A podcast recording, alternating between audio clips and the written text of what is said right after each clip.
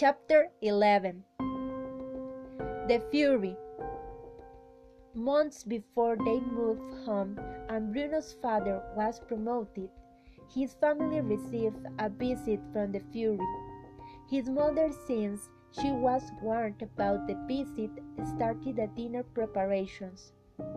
Bruno and Gretel were instructed how they should behave during the Fury's visit. Some rules were that they should not speak before the Fury, and they should speak clearly, and that they should retire to their respective rooms when dinner was served.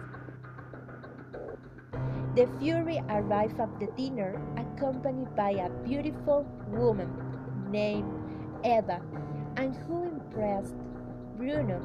The Fury greeted Bruno and Gretel in a rude way. Instead, Eva was kind to them and she began to talk until the Fury called her. Bruno didn't like the Fury. After dinner, Bruno heard fragments of an argument between his father and mother about leaving Berlin.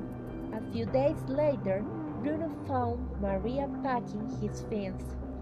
That's how the story began.